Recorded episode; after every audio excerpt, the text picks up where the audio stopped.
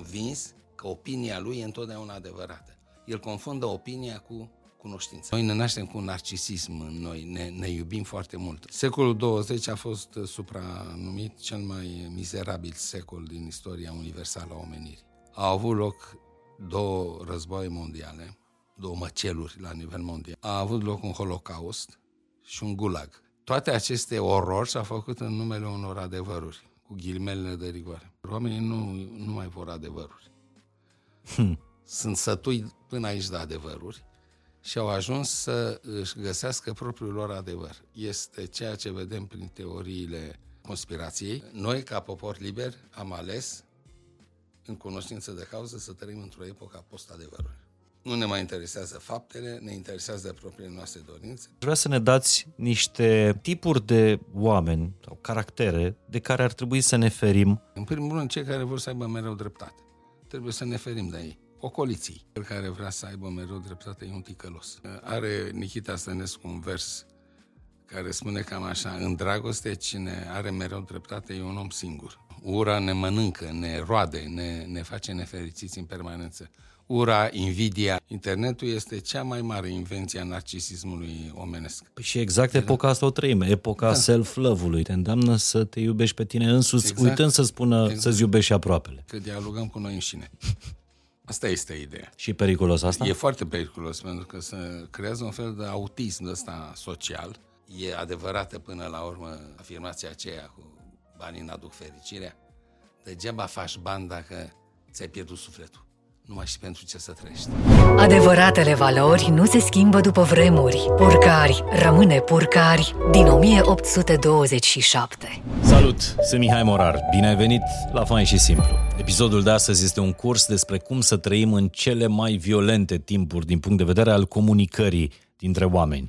Invitatul meu este unul dintre cei mai iubiți profesori din România și ne va învăța de ce nu e sănătos să ai întotdeauna dreptate și de ce a comunica bine te ajută să trăiești mai bine. Podcastul de astăzi este despre cum putem face lumea mai curată prin felul în care comunicăm, mai puțin agresivă și, în definitiv, mai bună.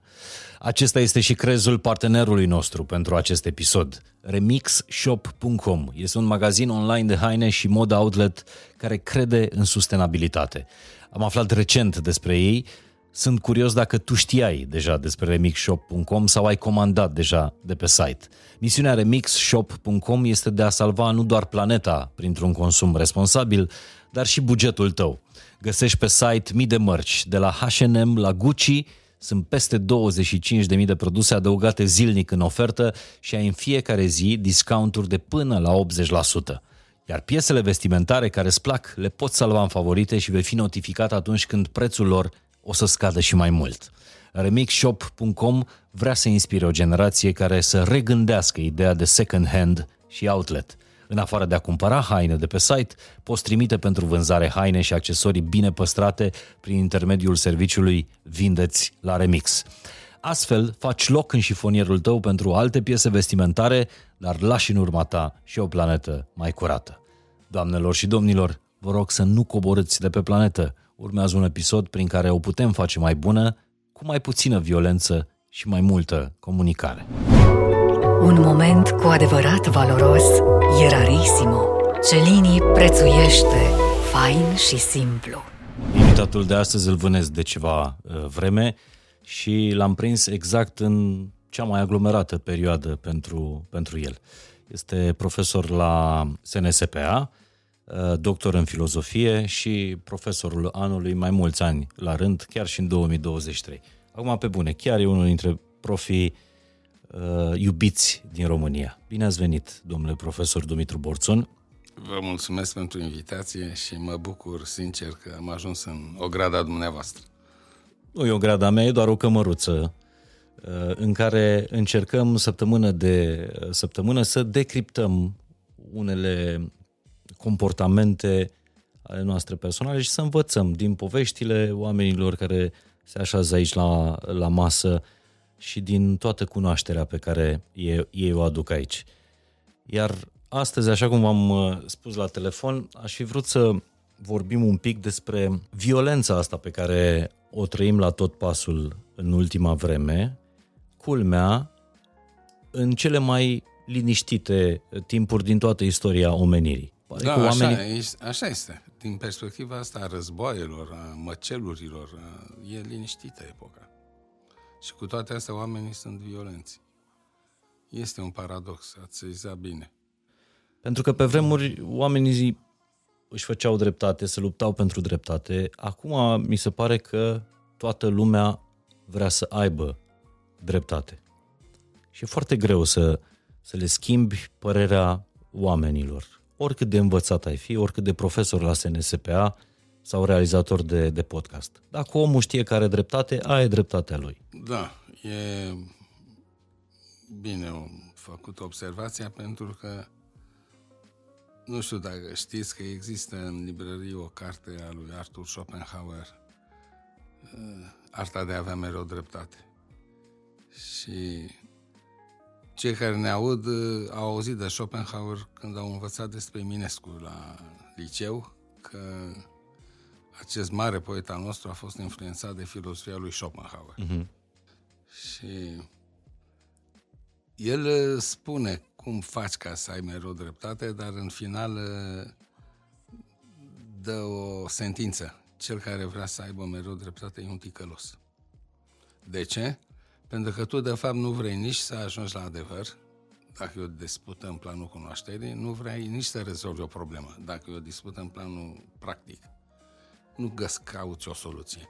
Vrei să ai dreptate. Atât.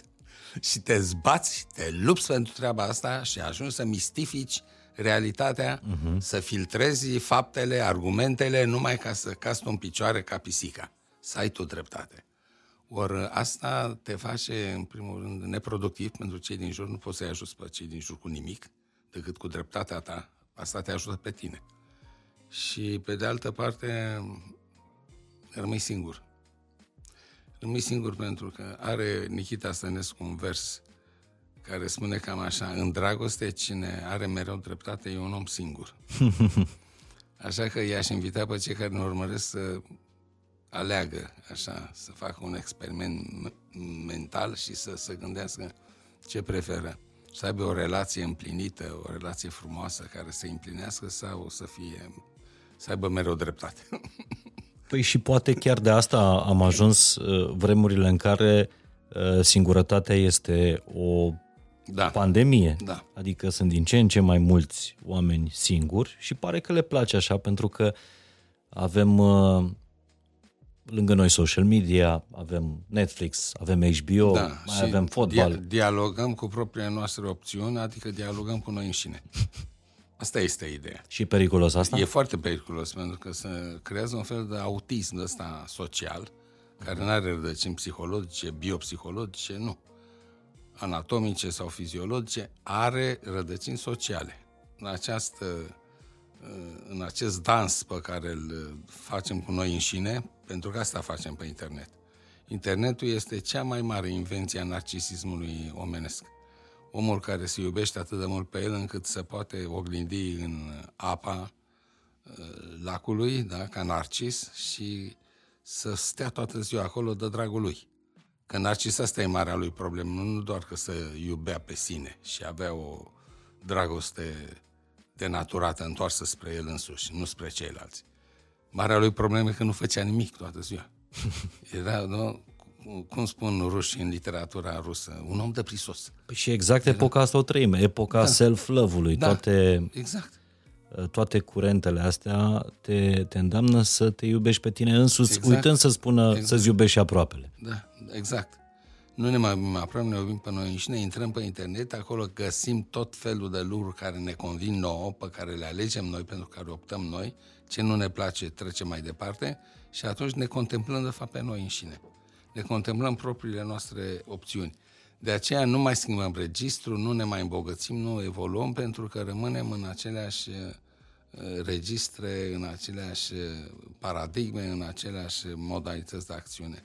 M-ați întrebat de unde vine toată nebunia asta. Exact, că de la dragoste de sine, de la self-love până la violență, mi se pare că e totuși da. o distanță. Da, domnul Morar, să, ați auzit replica asta, să gândești global și să acționezi local. Uh-huh. Este genială. Pe de o parte, pentru că nu putem acționa global oricâtă globalizare ar fi în lume, fiecare dintre noi avem uh, un areal limitat de acțiune. Dumneavoastră la radio, ăsta e un mijloc de comunicare în masă, aveți o capacitate de influențare mai mare, eu la catedră, altul la locul lui de muncă, lângă strungul lui, fiecare are realul lui. Psihologii sociali spun că în medie un individ poate influența până la zece mii de persoane în, în viața lui. Un individ normal, care nu e vedetă, nu este celebru, nu poate influența. De la începutul până la sfârșitul da, vieții. Da, da, da, într-o viață, zece mii de oameni. Deci suntem uh, limitați ca impact, ca uh, areal, ca loc pe care îl putem sfinți, suntem limitați. Dar ca să înțelegi astăzi ce se întâmplă în locul în care trăiești, tu trebuie să gândești global. Pentru că lucrurile care au intrat în interacțiune se leagă atât de mult încât este suficient să nu se facă o cultură în Canada sau în Statele Unite. Știți că la ora actuală e o mare secetă pe centura de porumb a Statelor Unite. Asta va afecta prețul pâinii în România. Pentru că o serie întreagă sau faptul că o anumită cultură în În Canada nu s-a făcut, soia mi se pare că nu s-a făcut, a crescut foarte mult la uh, bursă uh, prețul rapiței. Asta e în avantajul nostru, ați văzut că am început și noi mm-hmm. să cultivăm rapiță. Avem câmpurile galbene. Deci, uh, suntem în interacțiune, de-aia nu mai poți să te înțelegi pe tine în plan local dacă nu gândești în plan global. Și am să încerc să explic plecând de la niște realități globale ale umanității. Timpurile astea violente. Timpurile pe care le trăim, ca să înțelegem de ce e violent și vecinul nostru. Um, secolul douăzeci a fost supranumit cel mai mizerabil secol din istoria universală a omenirii. A fost un secol uh, deplorabil, scabros, pur și simplu.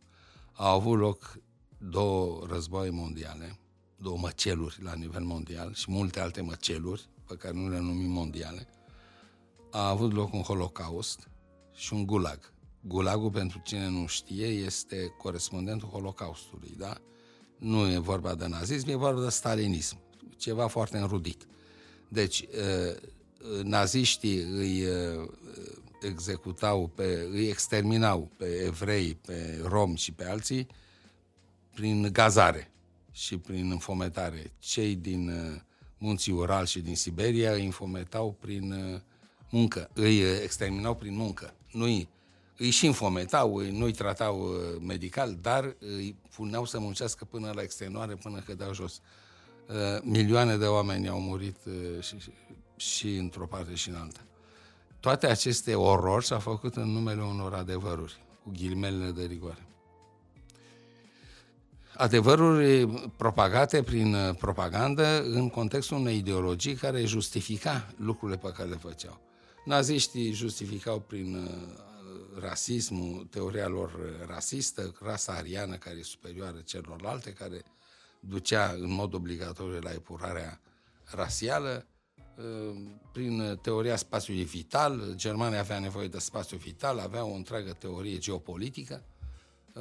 Rușii la fel, ei construiau raiul pe pământ, comunismul, și în numele acestui bine major puteau face și niște crime. Toți spuneau, Stalin a și spus-o, ca să faci omletă trebuie să spargi ouă. Adică, de dragul unui bine mai mare, poți să faci niște crime, cum făcea el. Cum deci, și comuniștii în România și-au dorit omul păi nou. Erau toți, păi erau toți staliniști. Deci n-au fost altceva. Erau staliniști instalați de Moscova. Deci, ă, asta vreau să spun. Ă, aceste orori ale secolului douăzeci au fost făcute în numele unor adevăruri. Oamenii nu, nu mai vor adevăruri. Hmm. Sunt sătui până aici de adevăruri și au ajuns să își găsească propriul lor adevăr. Este ceea ce vedem prin teoriile ă, conspirației. Fiecare își construiește o teorie care îi dă o explicație pentru anumite lucruri. Oamenii nu au nevoie de explicații. Că nevoia asta de certitudine, de a explica un lucru, de a înțelege de ce, din ce cauză. Astea sunt uh, nevoi perene ale naturii umane, din totdeauna și vor fi totdeauna. Numai că ele au fost satisfăcute în moduri diferite, de la o epocă la alta. Astăzi oamenii își construiesc propria lor Nu fiecare în parte, că fiecare face parte dintr-un public care gustă o anumită teorie explicativă. S-au numit generic cu teoria ale conspirației. Ele sunt foarte firești, pentru că sunt în consonanță cu firea omenească. O, o, firea omenească are această nevoie de certitudine. Nu poți să treci din certitudine. Psihologia au chiar... Dar are și multă imaginație firea asta. Da, omenească. Păi nu contează. Are imaginație, are justificări, are uh, capacitatea de a fenta realitatea numai de dragul de a găsi un lucru mai plăcut decât... Percepția e întotdeauna mai, mai puternică decât realitatea. Da. Americanii au o vorbă, wishful thinking, a gândi așa cum, ca să ajungi la dorințele, la concluziile dorite, uh-huh. să satisfaci dorințele tale sufletești, confortul psihic, sau să-ți întărești statutul, sau să-ți confirmi părerea ta despre tine, care întotdeauna e foarte bună. Ai văzut nevasta, ai văzut ce spune la televizor? Uite, aici, eu ce spuneam acum două zile, vezi? Și el zice la fel, da? Doamna, ți-a crescut pipota, cum să vă spun, în fața nevestei ești magul, ești mafaldă.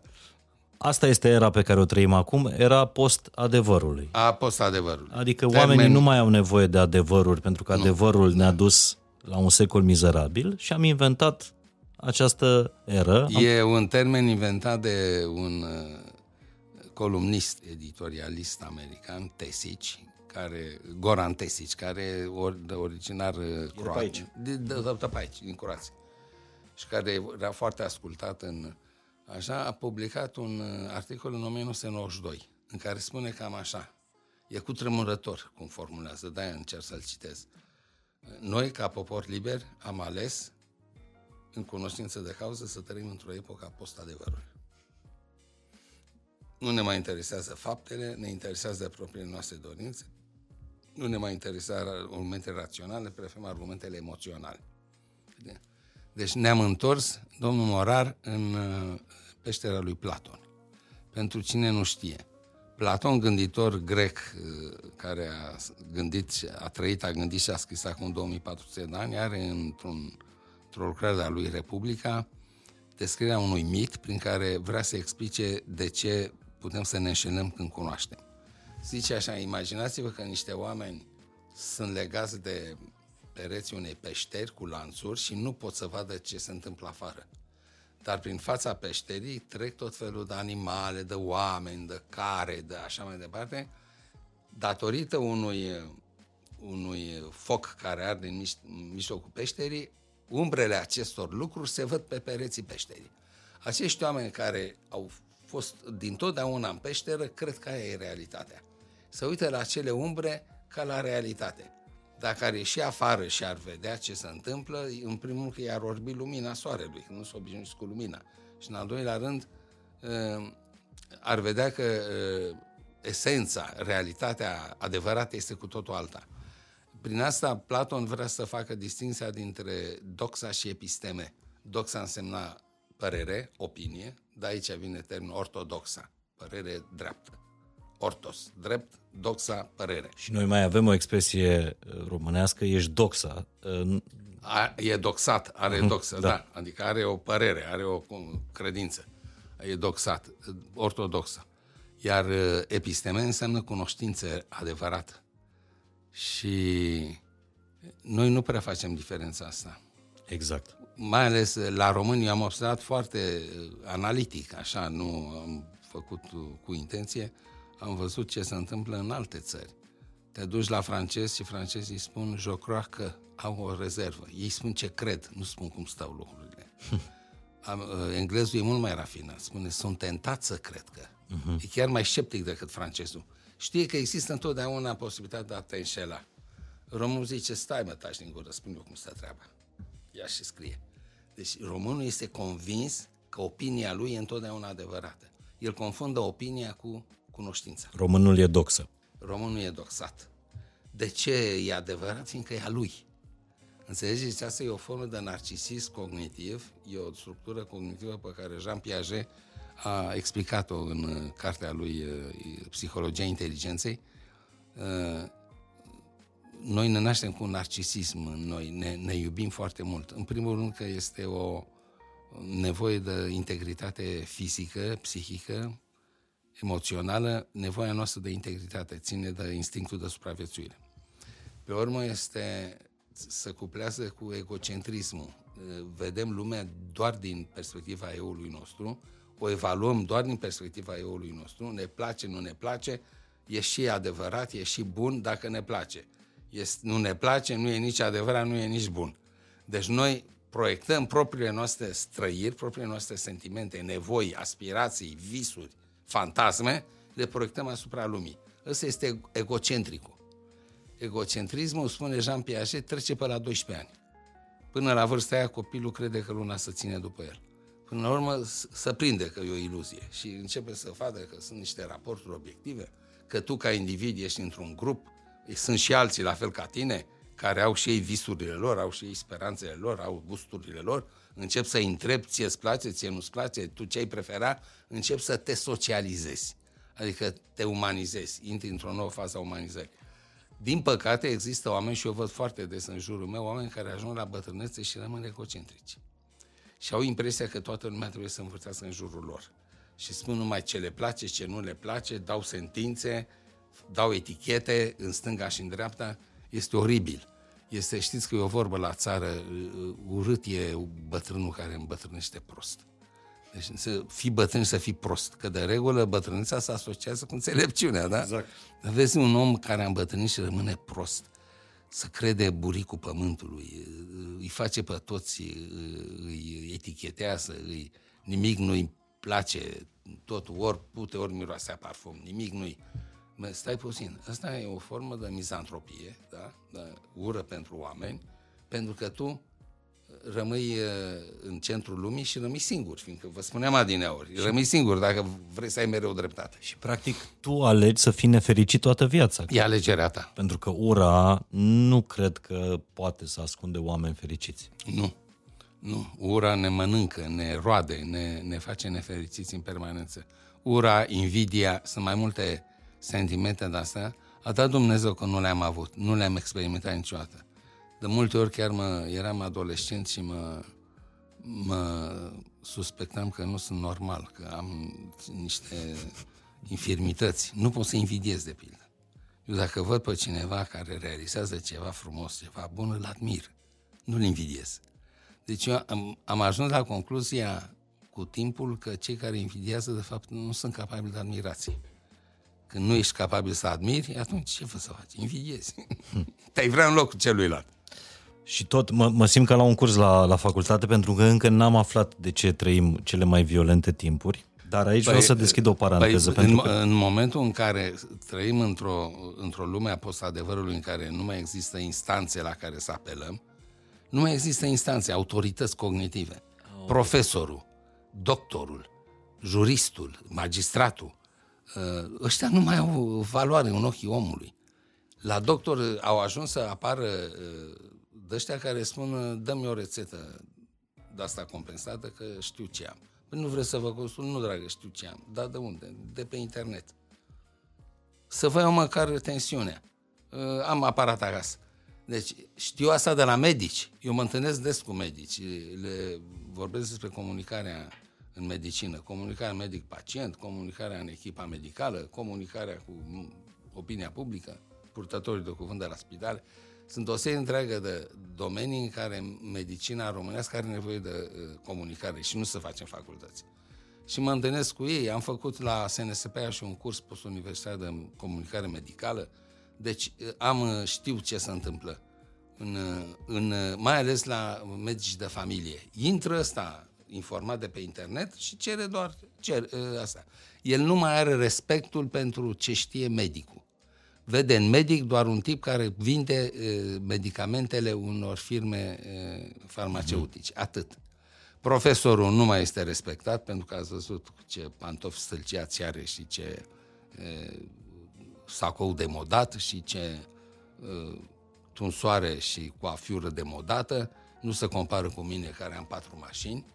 Asta gândește țoapa. Țoapa care a ajuns la bani se uită cu dispreț la profesoara copiilor ei și le spune acasă: lăsați pe ratația de la școală, faceți ce vă spun eu, nu ce zic ei. Vreți să ajungeți ca ei? Genul ăsta de... Deci profesorul nu mai este, magistratul e considerat corupt, Uitați-vă ce se întâmplă în zilele astea, da? Cu hotărâri întoarse, condamnări, condamnări desfințate, anulate, da. desfințate. Deci toate lucrurile astea sunt în, în, să topesc așa, curg. Și în momentul ăsta fiecare încearcă să-și dea dreptate și devine violent, pentru că în momentul în care nu mai ai pe cine să întrebi, deci nu mai ai instanțele alea, nici cognitive, nici morale. Instanța cognitivă este unul sau o instituție sau o persoană pe care ești convins că știe despre ce e vorba. Uh-huh. E, instanța morală este ăla pe care ești convins că nu te minte, că spune adevărul. Dar nu mai sunt instanțele astea și atunci oamenii devin violenți. Asta e o parte. O a doua parte, și mă întorc tot la planul global. Dacă mai țineți minte, în cartea lui Al treilea val, Elvin Toffler avea o metaforă care e prezentă și în titlul cărții. El spune așa: primul val al civilizației a fost civilizația uh, agrară. S-a retras, avem civilizația industrială. Se retrage și asta și vine civilizația informațională. El spune așa că în momentul în care apa se retrage și vine deasupra valul următor, între straturile apar niște uh, uh, apare frecare și niște tensiuni extraordinare, pentru că niște molecule, și vine cu date din, din dinamica fluidelor, niște molecule vin într-o direcție și altele se duc în direcție și altă. Au loc niște tensiuni uluitoare acolo. Pe tensiunile astea stau cei care face, fac surfing. Pentru că există o dinamică a, a, a apei. Noul val vine spre țărm și celălalt vechi se retrage și apar niște rupturi extraordinare. E, la ora actuală trăim o astfel de ruptură, se numește Marea Tranziție, între civilizația industrială și civilizația informațională. Iar rupturile astea, domnul Morar, atât vreau să vă mai spun, pot să treacă și printr-o familie, între părinți și copii. Eu trece în multe părți, între profesori și elevi, că de-aia elevii nu se mai duc cu drag la școală. Ăștia s-au format în altă civilizație, iar profesorii lor sunt pe malul celălalt. Au rămas acolo. Deci o serie întreagă de rupturi care au loc în societatea noastră și atunci de aici vine violența, pentru că sunt uh, rupturi pe care oamenii nu le înțeleg. Sunt noi realități pe care oamenii nu le înțeleg și uh, lipsa de înțelegere, lipsa de certitudine și de predictibilitate te face violent, te face ambițios, te face uh, individualist. Deci noi suntem exact la schimbarea asta de, da, de da, valuri da. între era industrială și era Am prins-o în plin. informației. Ne lovește în plin. Acum hai să învățăm cum putem să fim deasupra valului, să facem surfing, cum, cum ați spus. Pentru că eu când am învățat despre era asta, știam că ne așteaptă era comunicării. Dar de fapt s-a dovedit a fi doar era tehnologiei și a desfințării comunicării. Pentru că ne e din ce în ce mai greu să comunicăm. A fost, aveți dreptate. A fost o, asta ați prins-o în facultate. Știu de ce. Pentru că era o prima etapă a noii ere și s-a spus. E epoca informației. Se vorbea de autostrada uh-huh. informației, da? Da? Autostrăzile informației. Pe urmă, civilizația imaginii, s-a spus, da? Imagine face cât o sută de cuvinte. E mai mult de atât. Da, mult mai mult. S-au spus multe lucruri pentru că erau diferite aspecte ale aceleiași epoci. Epoca informațională, pe care noi o numim în limbaj comun digitalizare. Digitalizăm totul. Și când om învăța să digitalizăm totul, vom trece cu amândouă picioarele în noua eră. Deocamdată noi, genul nostru, și eu și dumneavoastră, suntem cu un picior în era digitală și cu un picior în cealaltă, fiindcă dumneavoastră ați apucat să vă pregătiți totuși în era cealaltă. În epoca în care citeați o carte, în care v-ați pregătit la facultate, eu vreau să spun, eu am uh, bănuiala că mulți dintre studenții mei n-au deschis o carte la viața lor. Studenți la comunicare? Studenți, studenți. Pentru că ei citesc totul online. Sunt uh, generația mileniană care s-au născut mm-hmm. în mileniul ăsta. Suntem în uh, două mii douăzeci și trei, păi uh-huh. au douăzeci și trei de ani. Cei care s-au născut în două mii au douăzeci și trei de ani. Oamenii ăștia s-au născut cu computerul lângă pătuț. Asta e problema. Ei sunt nativi. Uh-huh. Și sunt, deja sunt setați altfel. Păi și e ăsta un păcat? Păi e cred. o noutate. Și noi trebuie să o înțelegem și să o tratăm ca atare, mai ales părinții. Părinții nu o înțeleg. Părinții riscă foarte mult, fiindcă ei nu se mai pot ține după copiii lor. Li s-a băgat în cap de la părinții lor și de la bunicii lor că părintele trebuie să-l învețe pe copil, copilul are de învățat de la părinte și e greșit. Noi acum suntem în situația de a învăța noi de la copiii noștri, dacă vrem să ținem cât de cât pasul cu evoluția lumii.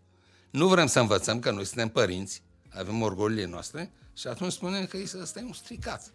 Asta e o stricată, nu o să facă nimic în viață, nu o vedem cu o carte în mână, dar ei au alte strategii de învățare. Și de multe ori, de-aia vă spun, sunt uh, oameni capabili să treacă, să se perfecționeze. Citesc cărțile, dar le citesc în P D F. Le iau de pe Amazon. Nu, nu, eu cred că am studenți care n-au stat în viața lor cu o carte în mână. Și reții mai mult uh, citind uh, în cazul lor, digital? Da, fiți sigur că da. Nu știu, în cazul adică le-ar fi mult mai greu să rețină dintr-o carte. Da, da, da, da, nu mai au nici răbdare, nici... Bun, dar simțiți că generațiile astea tinere sunt mai agresive decât uh, boomerii? Nu neapărat, știți unde sunt ei generații? Mai activi așa și mai înțepați, așa cum se spune în popor, când e vorba de drepturile lor.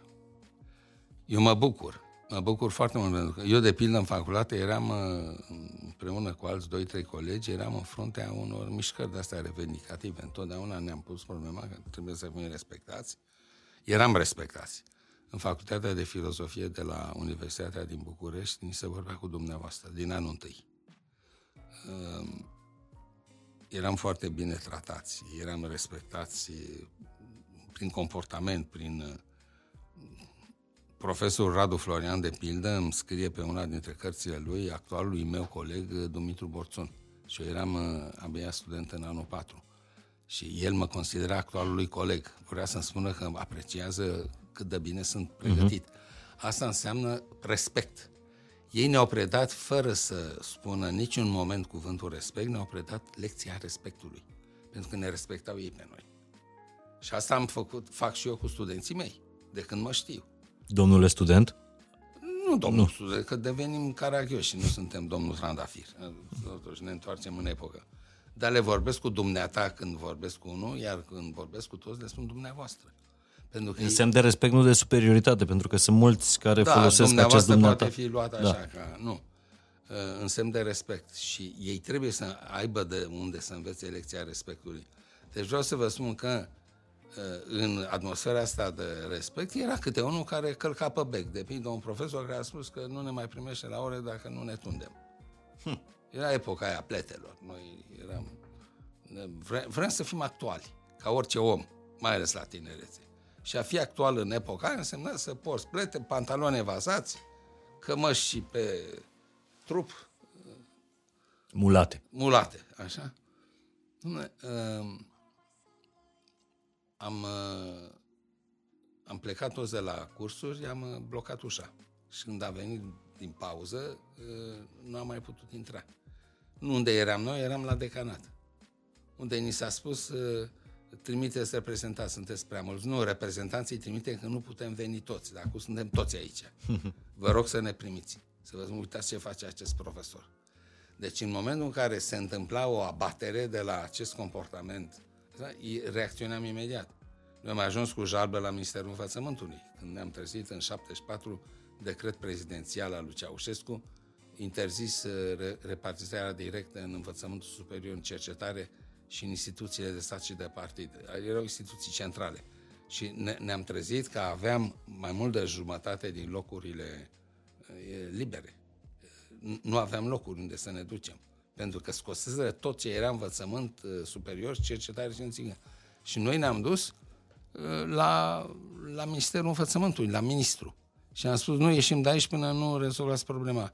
Și a dat la telefon în toate inspectoratele și a spus, scuturați tot ce pică, tot ce este ascuns acolo, catedre rezervate, tot ce erau. Inspectorii, aha, de la județe aveau toți catedre deci rezervate. Deci ați schimbat sistemul, schimbat sistemul în, timpul... în timpul jocului, pentru că și ei își jucau uh, pro, uh, neloial. Uite, deci... mă, mă bucur că mi-ați dat exemplul ăsta, pentru că este un exemplu de agresivitate sănătoasă. Da, noi am fost agresivi și de-aia vreau să vă spun, eu nu dezavuiez comportamentul ăsta la studenții mei, mă bucur când îl văd.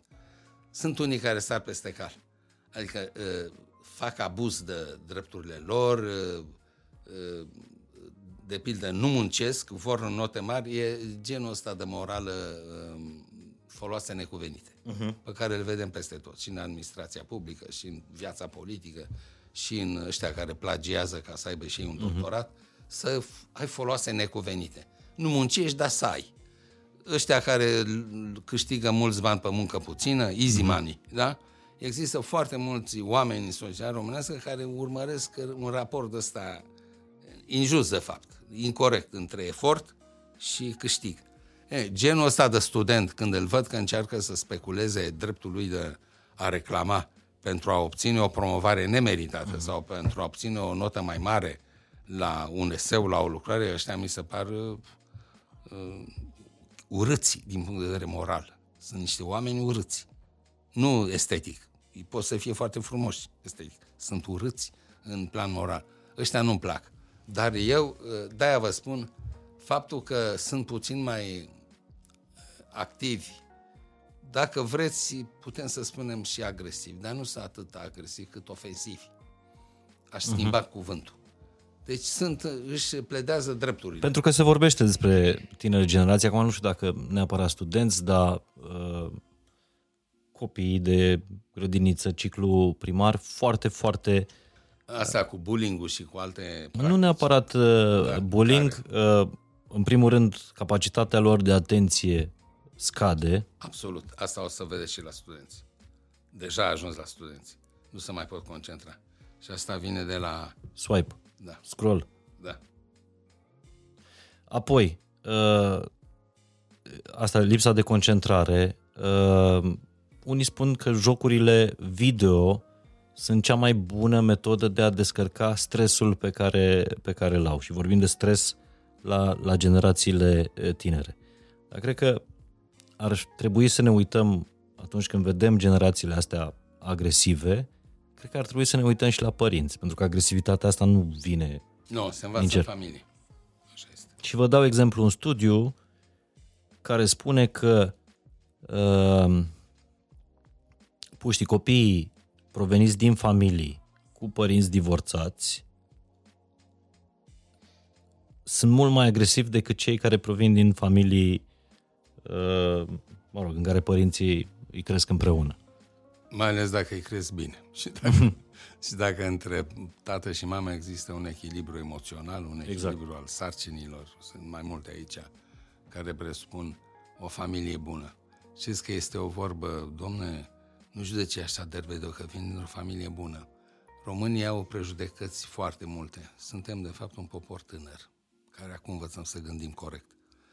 Uh, familia bună nu este nici cât câștigă părinții, nici câte mașini au, nici ce funcție ocupă. Nu, aia nu e familie bună. Poate fi o familie dezastruoasă.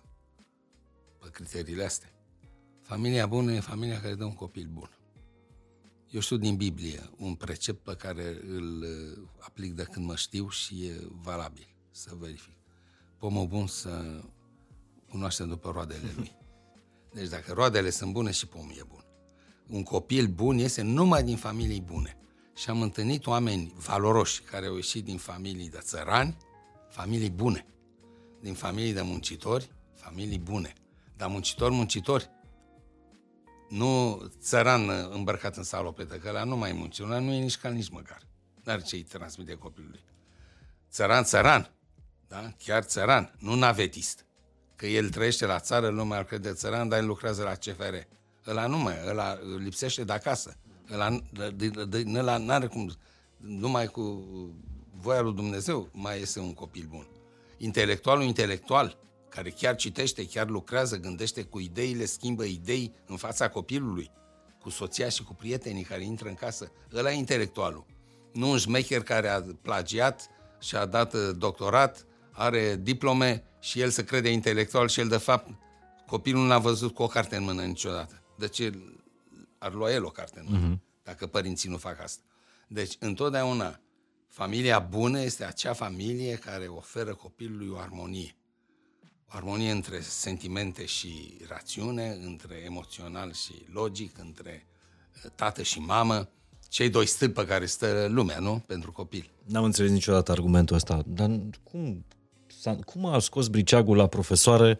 Doar vine dintr-o familie bună, are note bune. Nu, ăsta e exact este exact dovada că vine dintr-o familie proastă. Și trebuie să te duci, cum a spus dumneavoastră, du-te în familie și vezi ce e acolo. Aia e explicația. Din păcate, profesorii noștri habar n-au, nu fac sociologia familiei, nu fac sociologie în general, nu fac psihologia copilului, nu fac psihologie cognitivă, nu fac comunicare educațională. Deci profesorii noștri nu sunt pregătiți ca profesori. Noi avem facultăți de matematicieni, de fizicieni, de chimiști, de istorici, de filozofi, dar nu de profesori. Deci ce lipsește României e o universitate pedagogică. O instituție care să pregătească profesori, în care să se învețe comunicare, să se învețe uh, uh, exprimare corectă în limba română, fiindcă noi avem profesori care se exprimă agramat și transmit asta mai departe copii, elevilor și așa mai departe. Ce înseamnă asta? Înseamnă o instituție în care se intră ca într-un învățământ vocațional. Cum dai examen de aptitudini la conservator, da? Universitatea de muzică, îi spune acum, uh-huh. La Universitatea de Arte, UNARTE, la arhitectură, dar și la meseria de profesor. Nu oricine are mes- talent pentru asta. Sunt de acord. Ai nevoie de pildă de inteligență emoțională. Știți că sunt opt tipuri de inteligență. Una dintre ele este inteligența emoțională, care te ajută să te pui în locul celuilalt, să înțelegi rațiunile pentru care spune ceva, motivațiile, reasons spun mm-hmm. englezii, deși motiv și rațiune. Rațiunile pentru care se comportă așa. Nu le găsești în psihologia lui, caută la casă, fiindcă s-ar putea să o găsești în relația cu bunicii. Deci, întotdeauna, sau în faptul că părinții sunt plecați în Spania. Deci, întotdeauna tu trebuie să ai o viziune de ansamblu asupra copilului. De unde să o ai dacă tu n-ai făcut, nu te-ai pregătit pentru asta? Știi fizică, ești tobă de fizică, cunoști spinul, cunoști uh, cum se învârte electronul în jurul nucleului. Nu e suficient. Nu, te trezești în fața unui băiat de doisprezece ani și nu știi de unde să-l apuci. Pentru că nu ți-a spus nimeni niciodată. Or, pentru asta trebuie să avem o instituție care să pregătească profesori și în care să intre oameni care au aptitudini pentru asta. Și în primul rând inteligență emoțională. Adică spuneți că agresivitatea asta, violența asta a copiilor, și sunt o mulțime de exemple, de la băiatul ăsta care a scos cuțitul la, la profesoară, la povestea recentă din Serbia când un elev ia arma tatălui de acasă, o duce în școală și-și omoară uh, colegii. Iată, și el uh, provenind dintr-o familie bună. Dacă uh, te uiți pe știrile din momentul respectiv, taică-s-o era un, uh, un o față, un demnitar, da, da, în... care vă garantez eu, dacă vreți să facem pariu și ne interesăm, care a lipsit de acasă ani de zile. Exact când băiatul avea nevoie de un tată. Vă spun sigur. Știți ce spune Ralph Linton? Linton este un mare psiholog și antropolog cultural american care în cincizeci și unu, deci anul în care m-am născut eu, a publicat o carte care a făcut epoca, Fundamentul cultural al personalității, unde arată cum se naște o personalitate în legătură cu cultura din care face parte, în care uh-huh. se naște. Un sistem de valori, de reguli, de pattern-uri de comportament, da? În care ne socializăm, ne umanizăm și devenim ființe umane, adică culturale. Cultura e sucul propriu în care se formează omul. Bun. Și el încearcă să, să explice o serie întreagă de nevoi fundamentale ale naturii umane. Printre ele este, nu sunt multe, dar una dintre ele este nevoia de răspuns afectiv. Deci dacă tă, nevoia de a oferi afectivitate și de a primi răspuns afectiv. Emotional response, spune el. Bun. Știți, se constată pe bază de cercetări. Nu e idee venită când stătea la birou. Deci cercetările îi spun că acei copii care nu au avut parte de afectivitate și de răspuns afectiv în prima copilărie devin niște adulți agresivi. Niște adulți violenți și agresivi. Asta înseamnă că în, în sufletul lui acolo, pe fundul sufletului, este un mare gol. E un gol afectiv, lăsat de faptul că nu au avut răspuns afectiv din partea aceea. Mai țineți minte imaginile din anii nouăzeci când veneau străinii la noi, prin, filmau prin orfelinatele, da, României, și copiii aia care se dădeau cu capul de, de pereți, care se legănau așa ca niște creaturi, ei erau uh, pui de om, dar de care nimeni nu se ocupa, nimeni nu-i mângâia, nimeni nu-i strângea în brațe. Îmbrățișarea are o funcție extraordinară terapeutică. Toate lucrurile astea li, le lipseau. Din ăștia sunt actualii, uh, sunt uh, pensionarii de la Brahova, de la, de la Jilava, de la uh, Târcușor. Sunt uh, băieți și fete care au crescut fără dragoste. Dar lui Putin ce i-o fi lipsit când era mic? I-a lipsit sigur, pentru mult că el a fost un delinvent inițial. A fost un băiat de cartier, gașcă. De atunci îl știe pe Prigojin. Se cunosc de când scoteau șișul. Dar să știți că și Stalin a avut o biografie similară. Stalin a făcut întâi uh, de-astea, găștii, uh, atacau, era marea criză după primul război mondial, atacau țăranii care veneau la târg cu, cu marfă, le luau marfa, o vindeau la suprapreț, făceau contrabandă. Deci Stalin a fost șef de bandă până când, când să ajungă om politic. Ceaușescu, biografii lui spun că el păzea la bariera Vergului țăranii care veneau cu marfă în, în București. Și nimeni n-a reușit să intre atât de adânc în biografia lui Ceaușescu, dar toți cei care l-au cunoscut și aveau un pic de inteligență uh, emoțională spun că acolo e vorba despre o, o trauma abuzului în copilărie, uh, da, ceva crunt, da, pentru că altfel nu putea să se nască. Da. Cei care au teoriile astea explicative în psihologie, da, asta spun. E un, un biograf al lui Ceaușescu, Pierre Amlet se numește, se scrie Hamlet, uh-huh, dar H-ul nu se citește în francez. Pierre Amlet publică o carte care era mai credibilă decât altele, nu era biografia asta tam, tam, tam, cum să vă spun, în pas de fanfară, uh-huh, în fanfar, cum spun francezii, nu. Nu era doar o apologie, deși discret era o apologie. O biografie a lui Ceaușescu în care spune, zice, era cel mai curajos dintre copiii cu care se juca. Mereu când mergeau la pădurea de lângă sat și copiii aveau o strângere de inimă să intre acolo în întuneric cu păduri, el le spunea, nu vă temeți, veniți după mine. Poate fi reală. Poate că într-o discuție cu Ceaușescu, că așa fac biografii, au întâlniri și discuții de ore întregi cu câte... cum sunt și pictorii de la curte, nu? Au o oră pe săptămână dedicată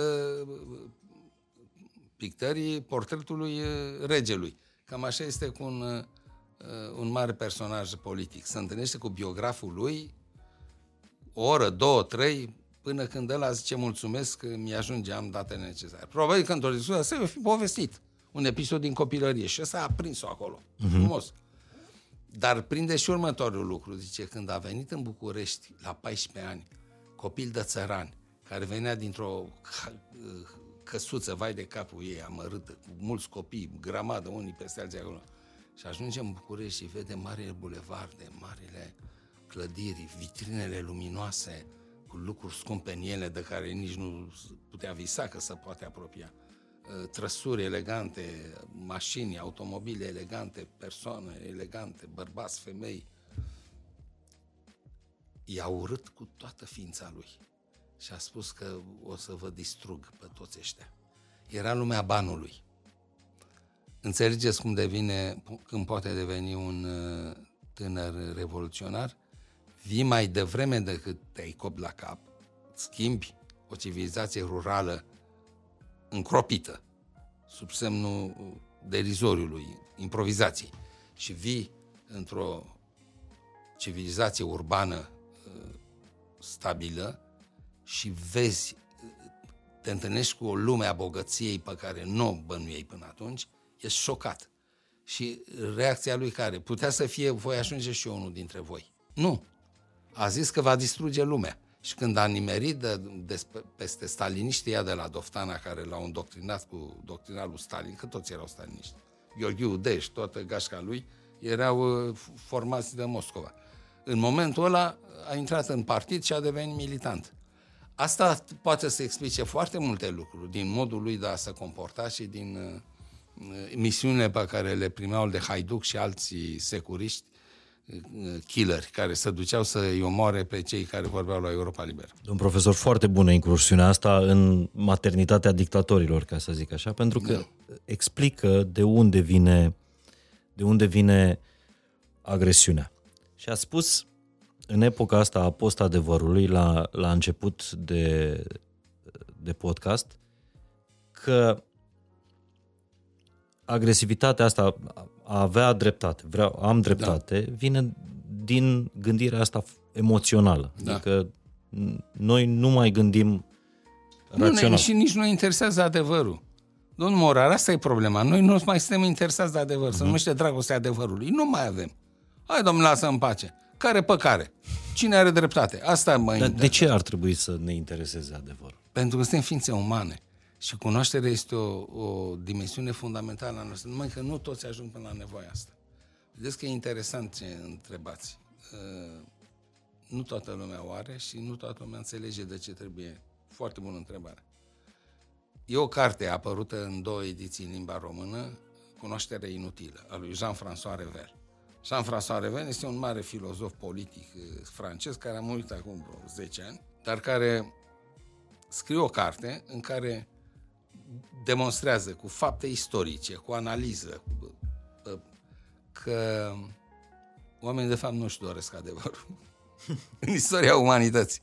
Că oamenii au apelat la adevăr când n-au avut altă soluție. Le-au încercat pe toate. Și când au văzut, băi frate, ia să vedem de fapt care o fi adevărul. Deci abia în ultimă instanță apelezi la adevăr.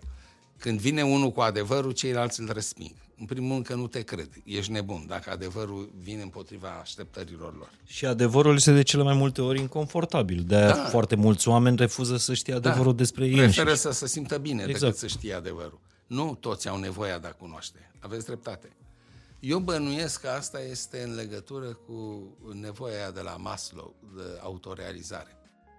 Când ajungi pe vârfurile, deci ai rezolvat cu nevoile fiziologice, ai rezolvat cu nevoile cotidiene, mm-hmm. hrana, grija zilei de mâine, rezolvi cu problemele sociale, te simți recunoscut social, te simți inclus, acceptat, bun. Ajungi la uh, vârf, nevoia de autorealizare, de, de realizarea propriilor tale trebuințe mm-hmm. și calități umane. Una dintre ele este cunoașterea. Și dacă nu ajungi la nivelul ăsta, să simți să-ți realizezi, adică să pui ce în potențial, să pui în realitate. Asta înseamnă a realiza. Da? A trece din impotens în actul. Să actualizezi. Americanii chiar spun actualizare, noi spunem realizare. E același lucru. Să te actualizezi. Dom'le, autorealizarea asta presupune să și cunoști adevărul, dar nu toți ajung la ea. Nu să observați câți oameni în jurul nostru câștigă bani. Au patru clase, au opt clase, câștigă foarte mulți bani. Și ați văzut pe ce îi dau?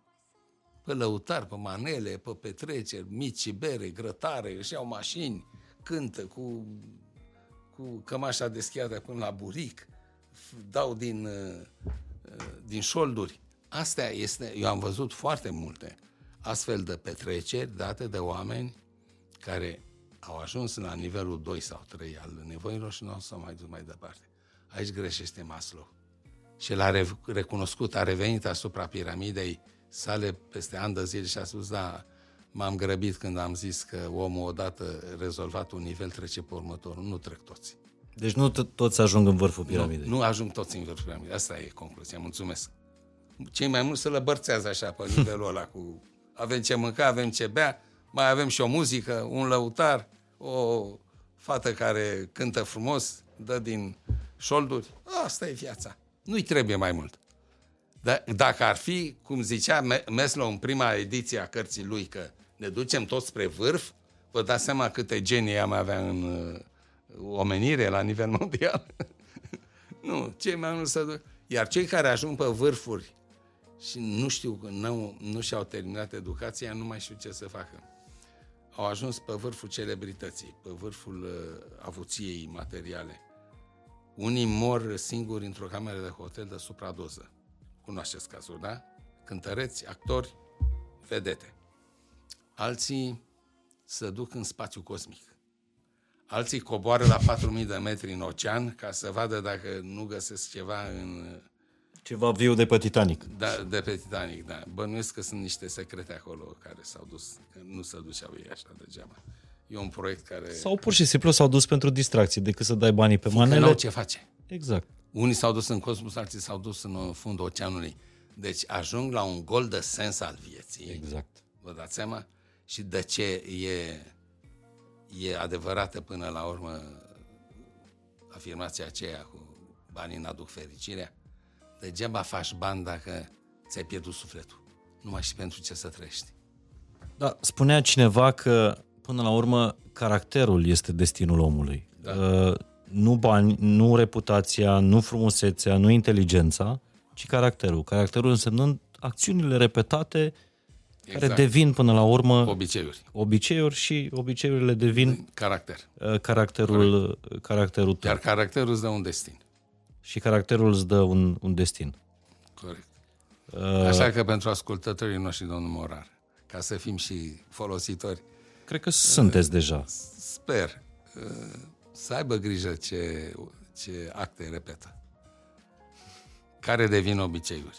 Aici e marea păcăleală. Că noi ne lăsăm de multe ori seduși de poftă, da? Ispita, și nu ne dăm seama că transformăm în niște acte pe care le repetăm în, în obicei, în obicei prost care ne face rău. De pildă, consum de pornografie și multe altele. Eu mă adresez tinerilor. Știu precis cu cine vorbim aici. Și nu vorbesc doar cu studenții mei de la S N S P A. Ăia sunt... prietenii mei, mă întâlnesc cu ei o dată pe săptămână, știu ce să le spun. Eu vorbesc despre toți tinerii mm-hmm. care ne ascultă. Și au foarte multe probleme de rezolvat. Una dintre ele este această transformare a unor fapte dăunătoare sau nefolositoare în obiceiuri. Obiceiurile formează un caracter, caracterul dă un destin. Și pe urmă să nu vină să spună că n-au avut noroc în viață. Să-și ia viața în propriile mâini. Am mai zis-o aici la, la podcast, cred că, dar n-aș vrea să, să greșesc, cred că Joe Dispenza a zis, your personality creates your personal reality. Really? Exact ce, ce spuneați dumneavoastră mai, mai devreme. Dar aș vrea să ne dați, fiind prof de comunicare, aș vrea să ne dați niște tipuri de oameni sau caractere de care ar trebui să ne ferim ca să avem o existență cu mai puțină agresivitate. Păi da, am discutat deja în trecere despre ei. În primul rând, cei care vor să aibă mereu dreptate. Trebuie să ne ferim de ei. Ocoliții. Pentru că degeaba discuți cu ei. Discuți cu ei, le spui, le explici, nu, și până la urmă dacă le dai dreptate, sigur îmi dai dreptate, da, ești sigur, nu faci așa ca să scapi de mine, nu, domn, ai dreptate. Și aici intră narcisi- narcisiștii, da, în primul narcisiștii, rând. Da. Narcisistul devine violent în momentul în care îl contrazici. El vrea să primească tot timpul confirmări. În momentul în care tu îi spui că nu e așa, devine violent și agresiv. Am citit undeva că la narcisiști atenția este... un fel de nevoie de supra... e o nevoie esențială, e supraviețuire. Da, da, altfel, confirmarea, așa e, să, să aibă mereu să, dreptate. O iau la vale, dacă nu îi confirm. Așa este. E ca mâncarea. Da, da, da. Dar există o formă de narcisism sănătoasă? Da, e o formă. Piaget spune așa că bebelușul inițial este un nar... ai un narcisist fără narcis. De ce? Fiindcă el încă nu știe că există. Știți? El nu face, confu- face confuzie între da. el și mama lui. Nu știe că există eu și non-eu, în afara euului lui. El vede mama, pe urmă își ia piciorușul și îl suge, el nu știe că e, e tot el. Își suge degetele uh-huh. la picioare. Nici o problemă. Jucăriile la fel, ce mi-e piciorușul, ce mi-e jucăria, bă. Până când începe să se prindă că el este el, există un eu și că restul lumii este non-eu. Și încep să aibă o raportare la non-eu. În momentul ăla apare narcis. Deci nu mai e narcisismul radical de care vorbea Piaget, narcisism fără narcis. Apare și narcis care se iubește foarte mult. Începe să plângă că nu-i dai aia, că vrea aia, că vrea dulce, că, vrea, că nu vrea să mănânce, că nu-i place, întoarce capul, tot timpul trebuie să te dai după gusturile lui, pentru că și sunt mulți părinți care aici greșesc. Îi cultivă narcisismul. Și începe să creadă că ăsta e un joc social și că îi merge așa, ăsta, așa merge lumea. El să spună ce îi place și ce nu-i place și lumea să ține după el. Ăsta este părintele slab, care din prea multă dragoste îl strică. Aici trebuie să știe clar că sunt niște reguli și că... Deci noi trebuie prin mecanismul de uh, uh, sancțiuni și recompense trebuie să întărim comportamentele dezirabile social, da? Și să uh, descurajăm uh, comportamentele nedezirabile pe care societatea le respinge. Și așa facem din el un om. Dacă nu facem asta, facem din el un monstru. Și pe urmă nu ne mai înțelegem cu el. Ajunge să ne bată. Dacă ajunge mai mare ca noi din punct de vedere fizic, mai înalt cu un cap și suficientă putere, te bate de-ți sună apa în cap și e copilul tău. De ce? Tu l-ai crescut așa. Deci noi facem foarte multe greșeli, noi părinții români, pentru că avem foarte multe prejudecăți. Și asta va dezvolta un caracter, da, violent. Violent, violent pentru că violent. Va fi acel adult care o să aibă mereu, da, nevoie ca toată lumea nevasta, să stea la picioare. Își va, își va bate copiii, va da sentințe. Ăsta e caracterul sentențios, cel care dă sentințe. El le are pe toate, știe toate, are toate adjectivele la el și el știe, tu ești puturos, tu ești rău, tu ești bun, tu ești băiatul cum se cade, băiat de comitet și așa mai departe. Nu mai împărți tu etichete, pentru că nu așa. Vedeți, îmi spuneați azi că s-a dat la bacalaureat caracterizarea personajului. Știți cât de importantă este lecția asta? Din păcate nu toți profesorii o fac. Caracterizarea personajului, dacă s-ar face cum trebuie în școală, ne-ar învăța de mici cum să caracterizăm un om. Nu personajul din Caragiale, că acolo mi se pare că e făcut pe scrisoarea pierdută. O scrisoare pierdută. Nu, nu n-a picat Caragiale, a picat... Uh... ceva, Rebreanu și... A, și legat de asta... Camil Petrescu, cred. Și legat de asta era cu caracterizarea... Da, să aleagă un personaj de acolo. Foarte bine. Eu am văzut oameni care au prieteni de zeci de ani și nu știu să spună mai mult de... E băiat de comitet. Da, e băiat bun. Băiat bun. Dumne, atât poți să spui, e prietenul tău. Ține la glume, da? Sau ține la băutură. Da, cea, de-astea. Sau e dinamovist, ca mine. De-aia suntem prieteni. Deci oameni care nu pot să caracterizeze corect un personaj. De ce? Un om, un prieten, un membru al familiei. Uh-huh. Pentru că s-au învățat să folosească etichete. Și au avut în jurul lor oameni care dau etichete. Păi asta facem. Da. Zi de zi cu fiecare om pe care, pe care le întâlnim. Până în Parlamentul României. Hoțule, hoțule, hoțule, ăla tace, tace și până ce să-mi zice, prostule. Tot o etichetă. Uh-huh. Pentru că la etichete n-ai cum să răspunzi cu argumente. Răspunzi tot cu o etichetă. Că mi-ați dat exemplu de politician, Abraham Lincoln spunea că spunea așa, nu-mi place omul ăsta, așa că trebuie să-l cunosc mai bine. Da. Apropo de caracterizarea personajului, să nu vezi oamenii doar în lumini, da, sau umbre. Da. Să... Și când vezi că ai o problemă cu ele, trebuie să-l cunoști mai bine, să treci dincolo de... impresia neplăcută pe care ți-a lăsat-o. Ceva bun trebuie să aibă în el. Așa este. Dar cum putem învăța să comunicăm asertiv? Ne apropiem pe final, domn profesor, trebuie să fie la facultate. V-am zis că e cea mai... Trebuie să învățăm să spunem adevărul fără să îl jignim pe celălalt. Noi nu știm asta. Și e, în primul rând, cel care primește adevărul despre el reacționează nefiresc. O luăm personal și de multe ori nu e o observație personală, e o observație care vizează pe toată lumea. Te simți visat. Eu am văzut oameni care, cărora li s-a spus că problema ridicată de ei este o problemă stupidă și, adică mă faci prost? Nu-l făcuse prost. Problema era stupidă. De fapt, era o persoană de etnie maghiară care în limba maghiară probabil că stupid, problemă stupidă sună altfel. Noi folosim alt adjectiv, falsă problemă. E o problemă falsă. Uh-huh. Probabil că dacă ar fi spus e o problemă falsă, ăla nu se mai simțea jignit, fiindcă nu putea să spună că l-a făcut fals. Dar a zis stupidă. Și mă fa- adică mă faceți prost, că început.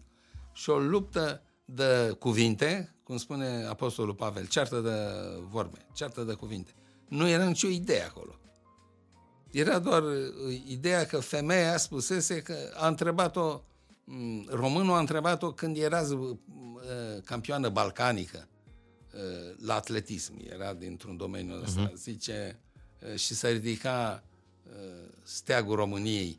Vă simțeați româncă sau maghiar, unguroaică? Și ei spune, zice, e o, e o problemă stupidă, o întrebare stupidă. Și avea dreptate. Exact. Avea dreptate, bineînțeles. Și, adică mă faceți prost.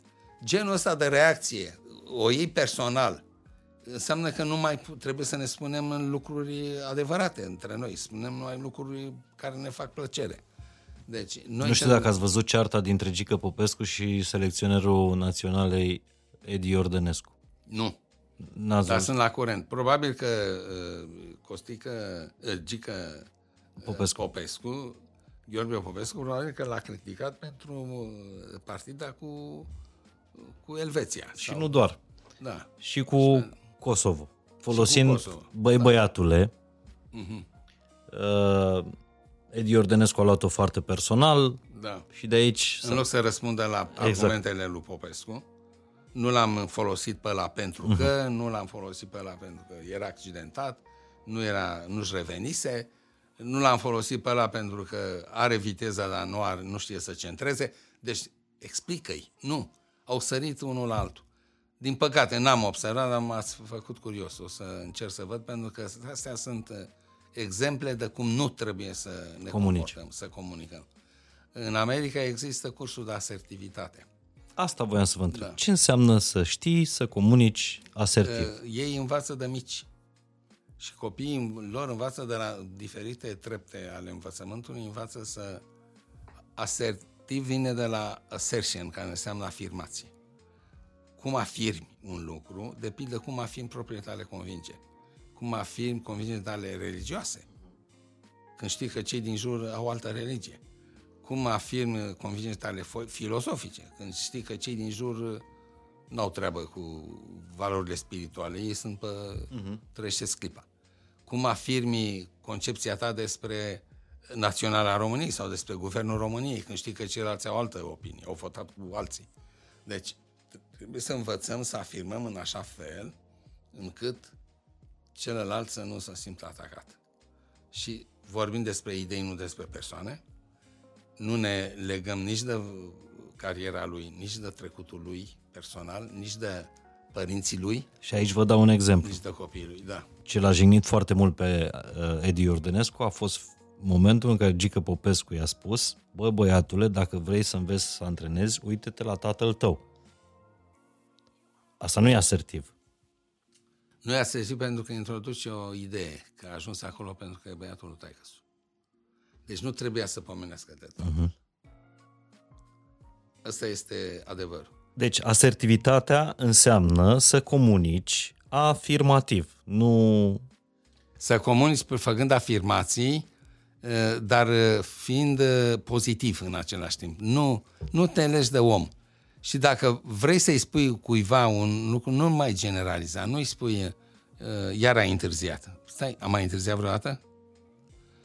Uh, nu-i spui uh, să nu mai promiți lucruri de care te depășesc. Poți să-i spui, ve- vezi că de data asta ai promis un lucru pe care nu puteai să-l faci, să nu mai faci treaba asta. Uh-huh. Deci uh, ai două uh, variante, generalizarea și indicația specifică. Mergi pe indicație specifică. Dar în cazul unui uh, nu știu, unui conflict în trafic, da? Ca să dăm un alt exemplu de agresivitate. Cum poți să comunici asertiv cu unul care a intrat în spatele tău? Stând pe telefon. Da, păi... Te legi de telefon, în primul rând. Te legi de uh, obiceiul prost pe care îl are. Te... Deci nu te legi niciodată de persoană. Nu de atunci. El, că ajungi la, la mutra lui, la cravata lui, la nevasta de lângă el. Nu, nu, nu asta. Asta e, sunt cinci reguli cunoscute, date de Universitatea Oxford pe la o mie opt sute nouăzeci, vă dați seama de când ăștia, cinci reguli ale disputei civilizate. Și una dintre ele exact asta este: nu ne legăm de obiectele și aparținătorii celui cu care discutăm. Nu ne legăm de el, ne legăm de ideea lui. Noi discutăm ideile și atunci avem șanse să dezlogăm, să ajungem la adevăr. Deci eu nu știu dacă ați observat că de multe ori asisti la o ceartă între doi și nu poți să fii cu niciunul. Ți-e rușine de amândoi, ți-e rușine de rușinea lor. Nu poți să zici, bă, are dreptate ăla, că amândoi sunt luați de val, sunt... Dar nici nu poți să îi împaci. N-ai cum să îi împaci în momentul ăla. Trebuie lăsat deocamdată. Știți de fapt care e problema? Că fiecare dintre ei este o variantă unilaterală a adevărului.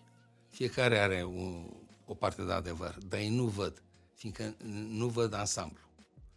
Asta e marea problemă. Dar aici prejudecata că adevărul e la mijloc. Nu, adevărul este deasupra. Îi înglo- înglo- înglobează pe amândoi. Goethe a spus asta. E ca luna, nu-i vezi decât o, exact, o față. Exact, o față. La fel și în cazul oamenilor. Fiecare vede doar o față a adevărului.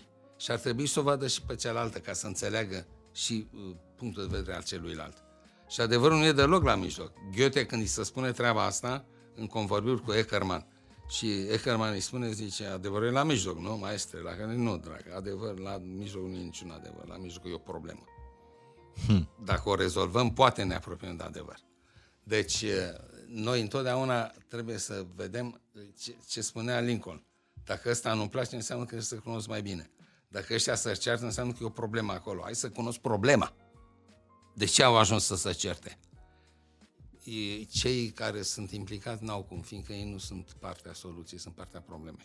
Dar credeți că, citisem că bărbații cumva învață să comunice mai mult prin joacă, prin, uh, nu știu, chestii pe care le fac împreună, băieței, iar fetele învață să comunice prin... prin cuvinte. Deci cumva comunicarea asta asertivă le e mai aproape, le mult mai aproape fetelor decât băieților. Aproape, dar dar... pentru ele chestia cu uh, comunicarea verbală e mult mai, mai simplă. Știți că optzeci la sută din personalul industriei de comunicare din, la nivel mondial sunt femei? Uh-huh. optzeci la sută. Dacă s-a făcut analiză pe management, e invers. optzeci la sută sunt bărbați. Exact. Dar, dar femeile sunt foarte bune comunicatoare. Ele au o rație, o rație foarte mare de, de cuvinte pe care trebuie să le spună într-o zi. Deci dacă ați ajuns acasă și soția dumneavoastră nu și-a făcut rația, să vă așteptați la bombardament verbal. Simte nevoia să vă spună, să vă povestească ce a pățit la magazin, ce a pățit în metrou, ce a pățit în trafic, ce a pățit cu ăla, cu alt. Rolul dumneavoastră ca bărbat este să o ascultați, pentru că prin această, femeile sunt ființe narrative. Prin această povestire își fac ordine în idei, în sentimente și să descarcă. De-aia le e foarte greu femeilor să stea cu narcisiști, pentru da. Că narcisiștii nu ascultă. Nu, narcisistul știi ce trebuia să faci? El e expertul problemei. Las că zic eu. Zic, și ea țipă. Poftim, întotdeauna faci așa. Nu mă asculți niciodată. Ce spun eu și ce spui tu? Pentru că ea să vrea ascultată, nu să vrea conciliată. Eu, de-aia, nu de-aia îți povestește, ca să zici, tu ce ai făcut, dragul meu? Nu. Ea vrea să fie ascultată, dacă o asculți, să simte apreciată, să simte iubită și nu-i mai trebuie altceva. Domn profesor, pe final, niște cuvinte de aur pentru... relații sănătoase, pentru o comunicare sănătoasă, că sunt relații casnice sau relații de prietenie sau relații de job. Respectați-l pe celălalt, întotdeauna. Celălalt este vital pentru noi. Dacă n-ar exista celălalt cu ce mare, noi n-am ști cine suntem. Deci celălalt este oglinda în care noi ne vedem.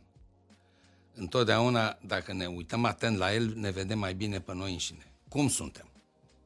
Cine suntem, cum suntem, pentru că în funcție de cum ne privește, cum, să, cum ne răspunde, cum se comportă cu noi, toate lucrurile astea ne fac să știm cine suntem. Celălalt este, în primul rând, un instrument foarte bun de uh, autocunoaștere. În al doilea rând, este o valoare în sine. Cum spunea Kant, omul să nu fie niciodată doar mijloc, să fie și scop în sine. Celălalt nu e doar mijlocul prin care eu mă cunosc mai bine, este o valoare în sine. Cum spune Iisus înainte de înălțare, să vă iubiți între voi cum, așa cum v-am iubit eu. Asta e ultimul sfat pe care îl dă uh, acoliților lui, uh, ucenicilor lui, iubiți-vă între voi cum v-am iubit eu. Dar noi putem stai să ne iubim. De ce? Pentru că nu-l respectăm pe celălalt. În calitate de ce? În calitate de semăn. Semăn al nostru. E semenul nostru. Să-l, să-l luăm în considerare, să-l respectăm. Să nu ne mai vorbim peste umăr, să nu ne mai luăm peste picior, să nu mai râdem pe la spate unul de altul și așa mai departe. Să ne respectăm între noi și să învățăm un lucru elementar, care văd că lipsește în cultura românilor. Contactul vizual și zâmbetul. Să învățăm să ne uităm în ochii celuilalt, nu pe dălături, mm-hmm. nu la ceas, nu după ozeneuri, deci în ochii celuilalt. Ne uităm și să-i zâmbim. Să ne punem la dispoziție umanitatea noastră în care își poate recunoaște propria lui umanitate. Deci nu și atunci tre- putem să plecăm la drum împreună. Deci nu-ți trebuie chiar o facultate de comunicare. Ce se întâmplă ca să înțelegi lucrurile astea și să se fixeze, cam trebuie facultatea de comunicare. Că noi nu avem o cultură a comunicării, din păcate. Avem o cultură a non-comunicării. Genul, dacă tăceai filozof, rămâneai. Da? Uh-huh. Deci, hai domne, că am zis, am dat cu parul. Ba, de multe ori dai cu parul, fiindcă nu știi să-ți faci cu vorbele. Lucrurile astea se învață la o facultate. Iar noi pregătim în facultate de comunicare profesioniști ai comunicării, care comunică pentru instituții, care comunică institu- valorile unei instituții și obiectivele ei, opiniei publice, care uh, să, uh, învață comunicare managerială, comunicarea între manageri și executivi, cei care execută. Știți foarte bine că o decizie poate să fie ruptă din soare. Dacă nu e înțeleasă și acceptată de cei care trebuie să o aplice, egal cu zero. Asta se numește comunicare. Cum o comunici? Ca să fie acceptată de cei care trebuie să o aplice. Toate lucrurile astea învață într-o, comunica- într-o facultate de comunicare. Deci nu merge, că dacă vorbim, comunicăm. Vă mulțumesc mult de tot, dar dacă ați convins măcar două persoane să își schimbe opțiunea din altă facultate în facultate de comunicare, la finalul acestui episod înseamnă că v-ați făcut misiunea. Nu știu dacă sunteți un profesor care primește atenții. Nu, nu primesc atenții. Nu, dar... Păi ce fac? Credeți că mă duc asta la e, facultate? Asta e un cadou. Vi-l trimit, vi-l trimit prin curier. Mulțumesc. Este un vin foarte, foarte rar de la Academia Purcari, de la Château Purcari. Doar câteva sute de sticle care sunt ținute în acele... vase de lut, dacă, dacă vedeți, astfel încât cât mai puțin din, mă rog, mediul extern să, să aibă efect asupra, asupra vinului. Dar vă mulțumesc. Dumneavoastră ați fost vreodată acolo? Uh, weekendul ăsta mă duc. Chiar da. weekendul ăsta mă Am duc fost. la Château Purcari. Am fost și o experiență extraordinară. Da? Da. Vă doresc numai bine. Vă mulțumesc mult de tot. Mergem cu treabă, să știți. Aha. Pauză. Ce pauză? Asta a fost ca un curs cu un profesor pe care îl iubesc și care s-a terminat foarte, foarte repede, dar o să ne mai vedem noi. Vă mulțumesc fain și simplu.